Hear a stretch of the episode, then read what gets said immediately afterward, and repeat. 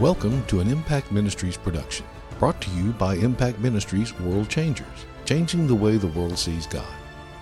Learn how you can become a world changer today by visiting www.impactministries.com or drjimrichards.com.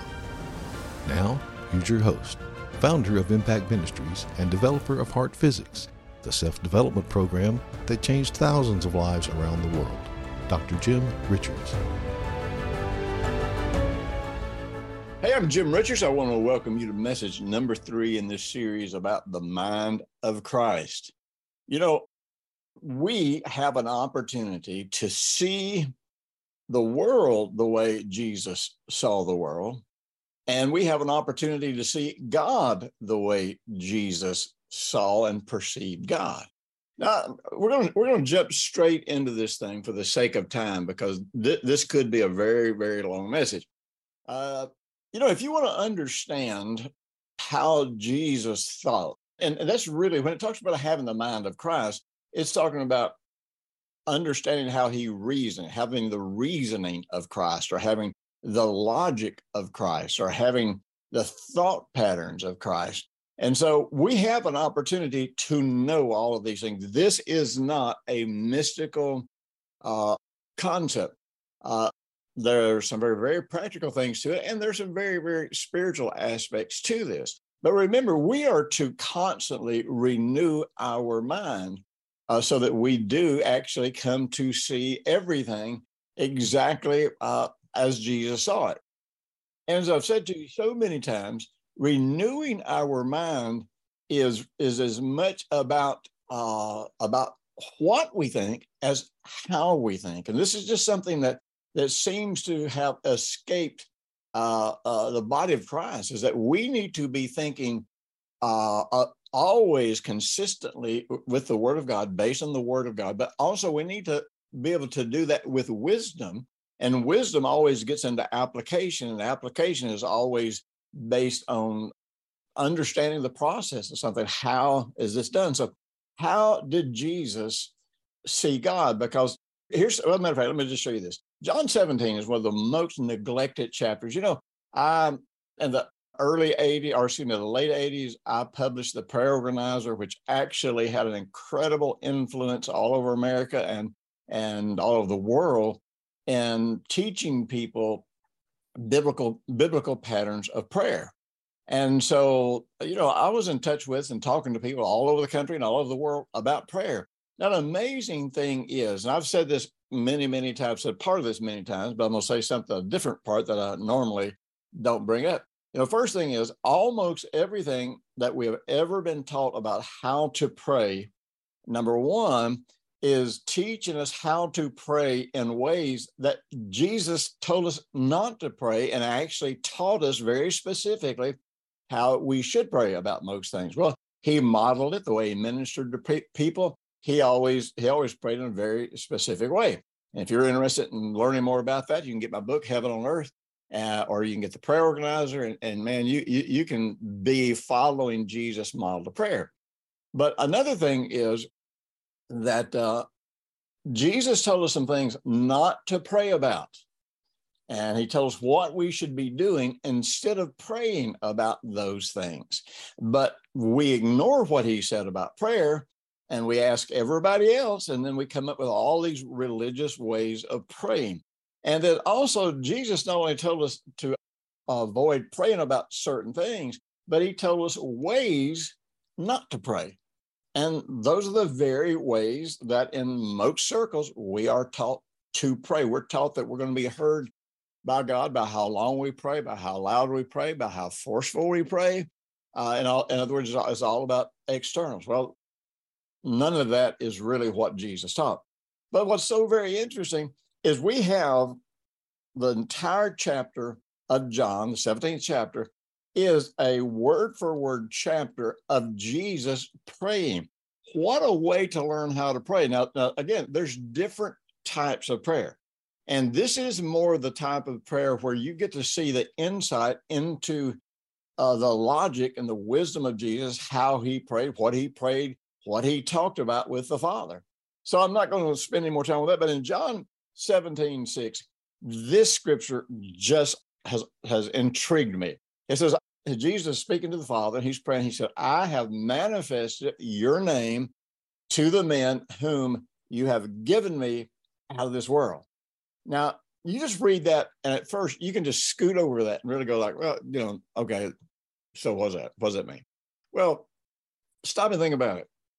He says, "I manifested your name."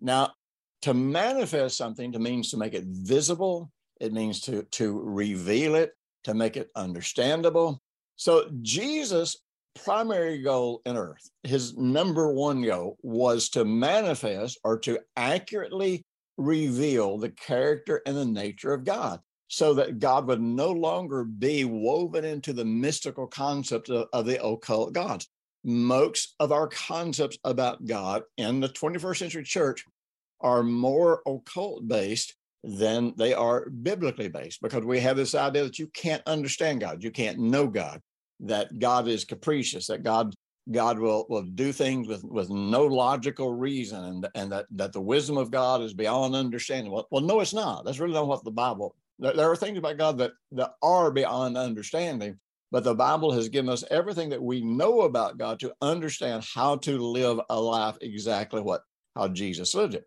So if Jesus manifested or revealed God to us, if he was able to show us God, then the first thing we need to realize is that he had an accurate perception of God. Otherwise, the scripture would not be true because the Bible says in Hebrews 1 3, which I quote all the time, that Jesus was the exact representation of God. And then in, in uh, the book of John, was it John 1 12 or 14, right there somewhere, says that Jesus was the Word. He was the the logos, the logic, the wisdom of God made flesh. In other words, if we wanted to see God and want to understand how God thought, understand what God did, why he did what he did, then we always need to be looking at Jesus, listening to Jesus' messages. But honestly, again, most people would prefer to read the Apostle Paul rather than read Jesus. They'd rather read Moses than read, you know, what Jesus taught. Now, every miracle that Jesus did, every sermon he preached, every promise that he ever made uh, was a manifestation of the name of God. And this is really important the name of God.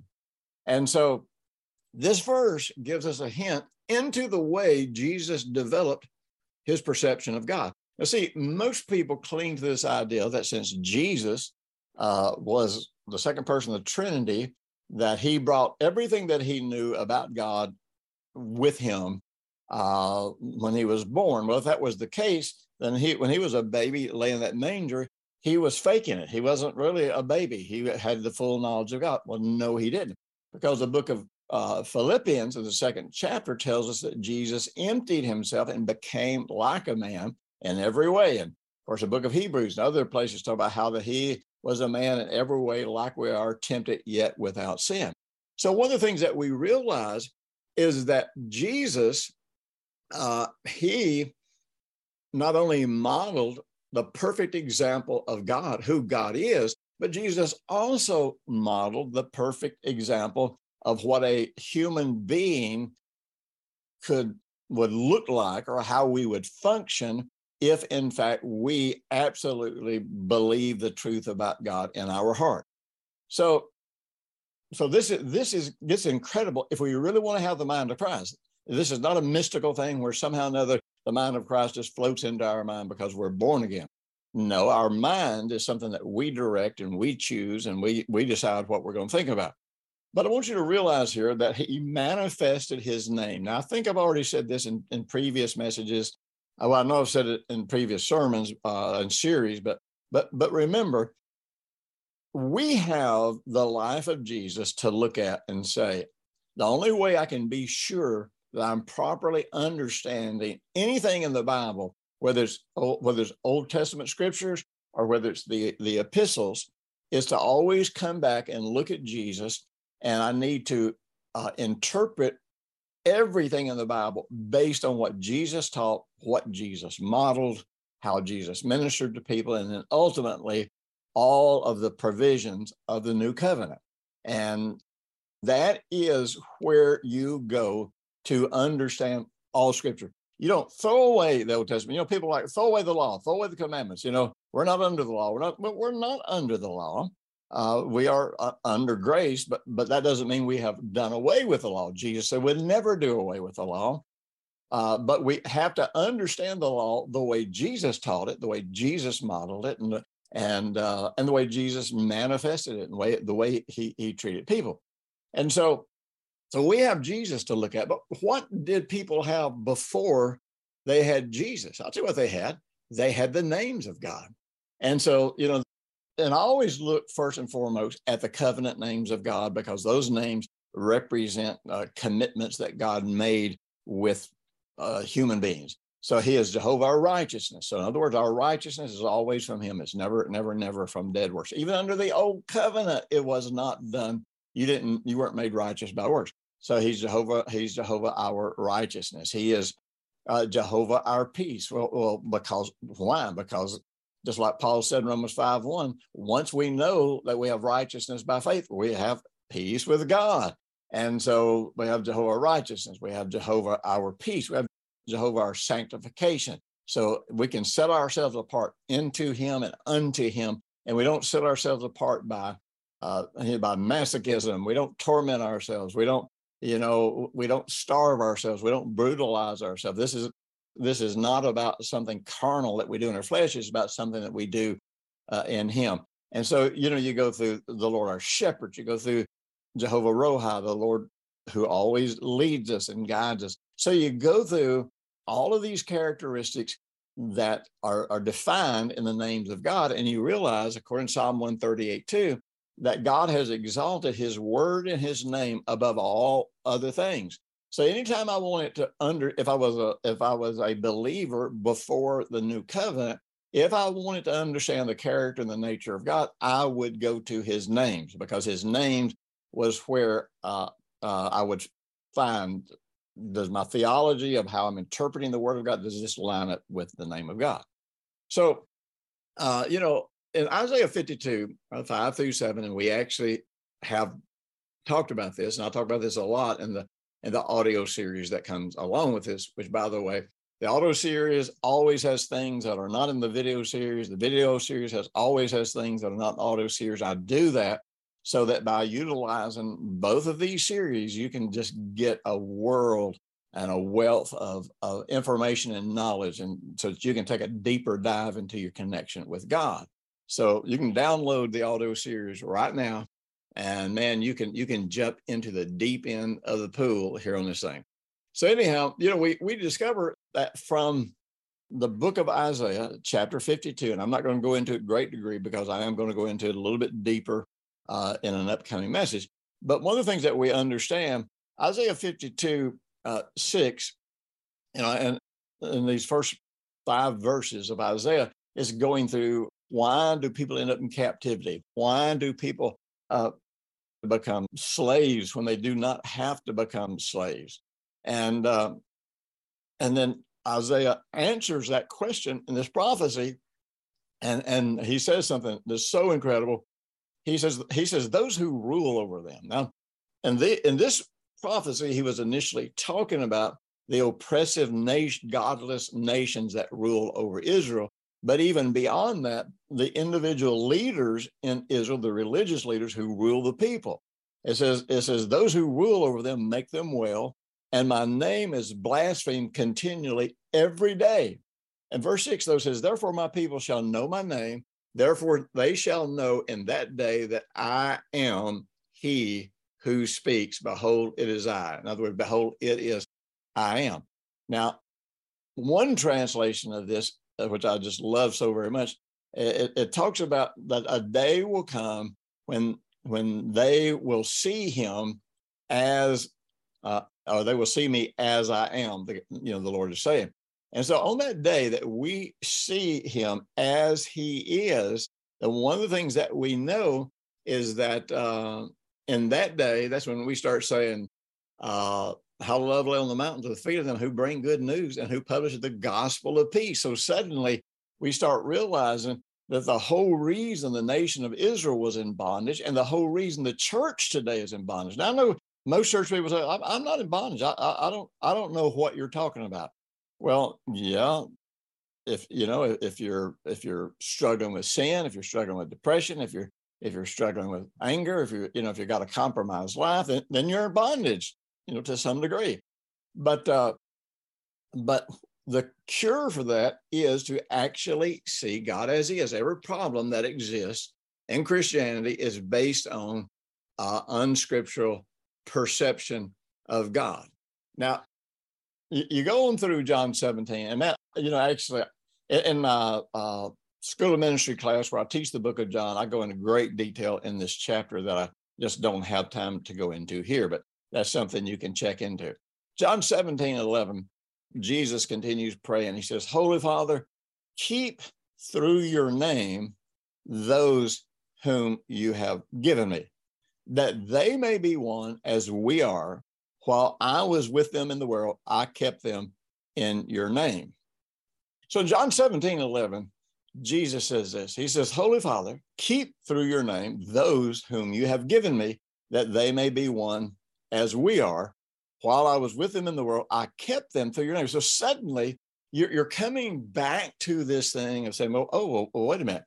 Uh, Jesus came to manifest the name of God.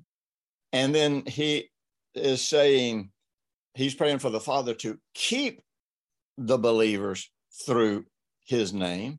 And then he's saying, as a matter of fact, while I was here in the world with them, I kept them through your name. So suddenly you start realizing that Jesus, he honored the word of God and he did not lift scriptures out of context to understand who, who God was.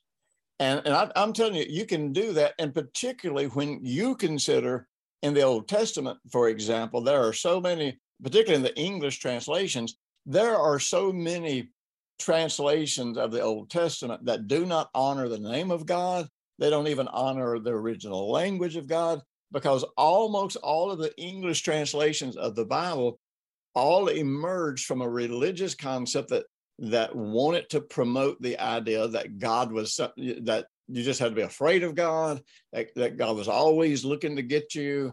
And if you didn't do everything right, he was going to hurt you. And, uh, and, and, and all of that kind of stuff really was designed so that the religious systems of those days would be able to control people and justify, be able to use fear to control people. So this goes right back to this, this prophecy here in Isaiah 52.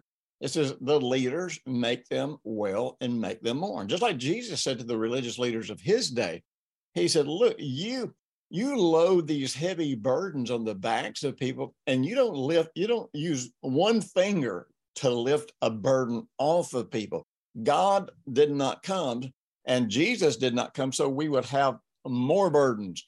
Jesus came so that the burden could be lifted off of us. So, so Jesus manifested God. Everything that he did was a manifestation of God or a revealing of God or making visible the identity of God. And so everything that he did was not only based on the word of God, but it was based on the word of God in light of the names of God. So, you know, stop and think about it. There was never one time that that Jesus refused to heal anybody and said, you know what, I'm gonna, I'm going to let you suffer some more, and after you've suffered enough, I'm going to come back and then I'll talk to you about healing. Then no.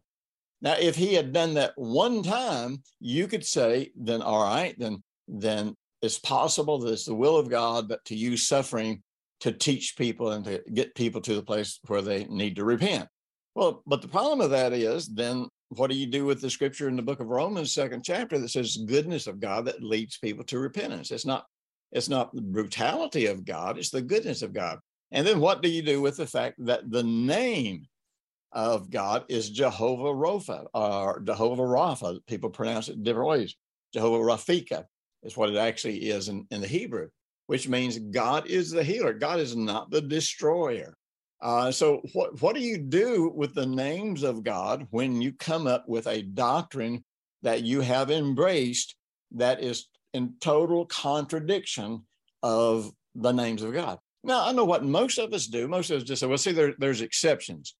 Well, you know what? That, that's kind of weird because Jesus never one time uh, revealed exceptions to the name of God. He never one time did anything that said, now this is the name of God, but you know what? Some days God is going to dress up like an evil villain and he's going to treat people like he's an evil villain. So sometimes, sometimes you can't really go tell who God's going to be when he shows up. No, when God said his name was I am, and, and I, I love the way uh, Dennis Prager uh, translates this. You know, you know, Prager is, is the head of Prager University, and uh, you know he's not a Christian, but he is a solid Hebrew believer. And even though even though there's so many things that they don't know how to interpret because because they don't realize that Jesus was the Messiah, uh, still they understand the meanings of the words in ways that we never will. They have spent their entire life studying these words and and you know what they actually mean. And so Dennis Prager, you know, when he translates "I am," it's like "I am who I am. I am who I was. I am who I will be." You know, why do you think that Jesus? Uh, it was said of Jesus that Jesus is the same yesterday, today, and forever. Now, if you if you believe that scripture, most people say they do, but they don't. They say they do, but then they will say that that you know he does he doesn't always heal. He doesn't you know he doesn't always do this, and you say, well, I know he doesn't always heal because people don't always get healed. Well, remember there were a lot of people under Jesus' ministry when he walked planet Earth that did not get healed, but it was always because of their own beliefs. It was never because he chose not to heal anybody. Everybody that came to him with a desire to be healed and would trust him for healing, that they would get healed. And so, so the exceptions to people always getting healed was not because the will of God changed in these situations. If the will of God had changed in these situations, then God would have had to introduce us to a name that was different than the names which he had given us. So you look at this and we and we almost believe that Jesus never changes, but God does. Jesus can be pretty predictable, but God isn't.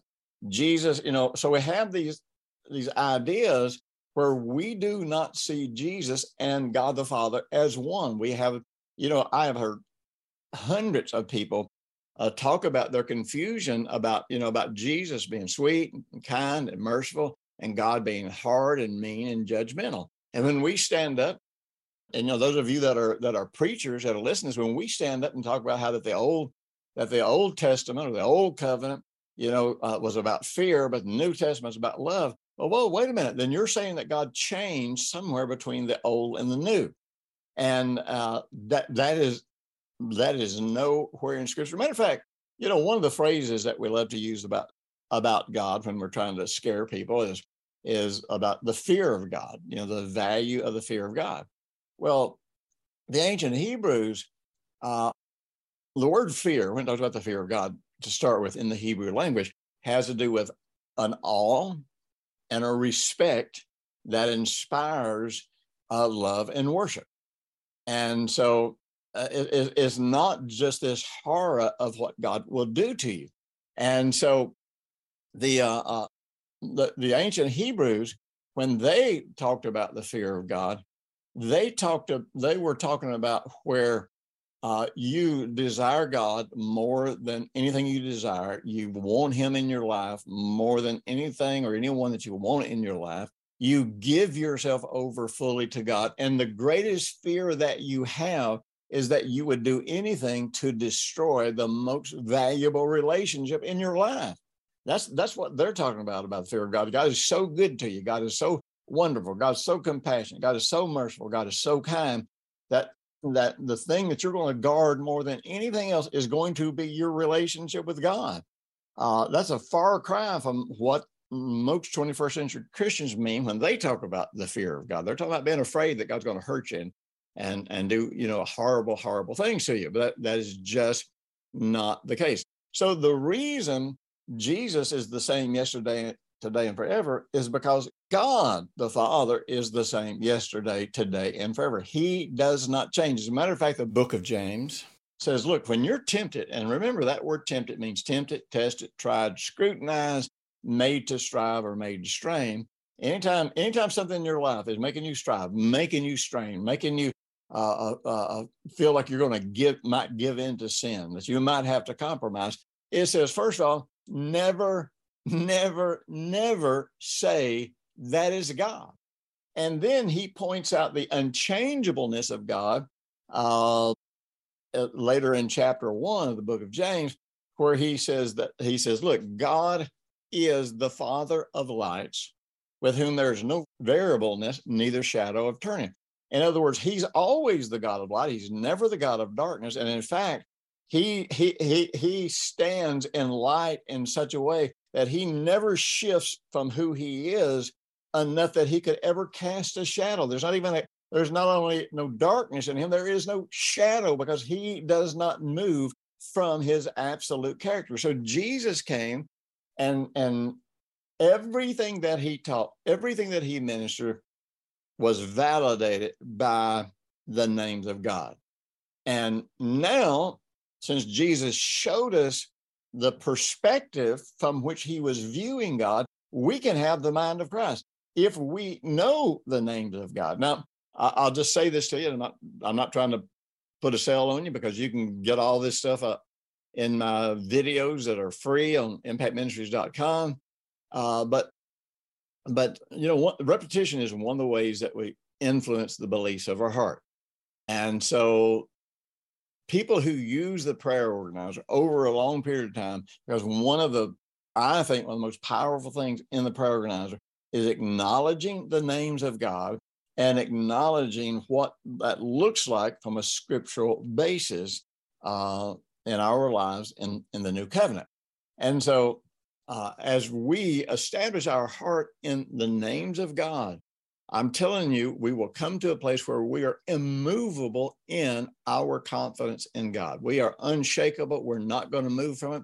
You know, I'm not ever going to believe that God makes me sick. I'm not even ever going to believe that God lets me get sick.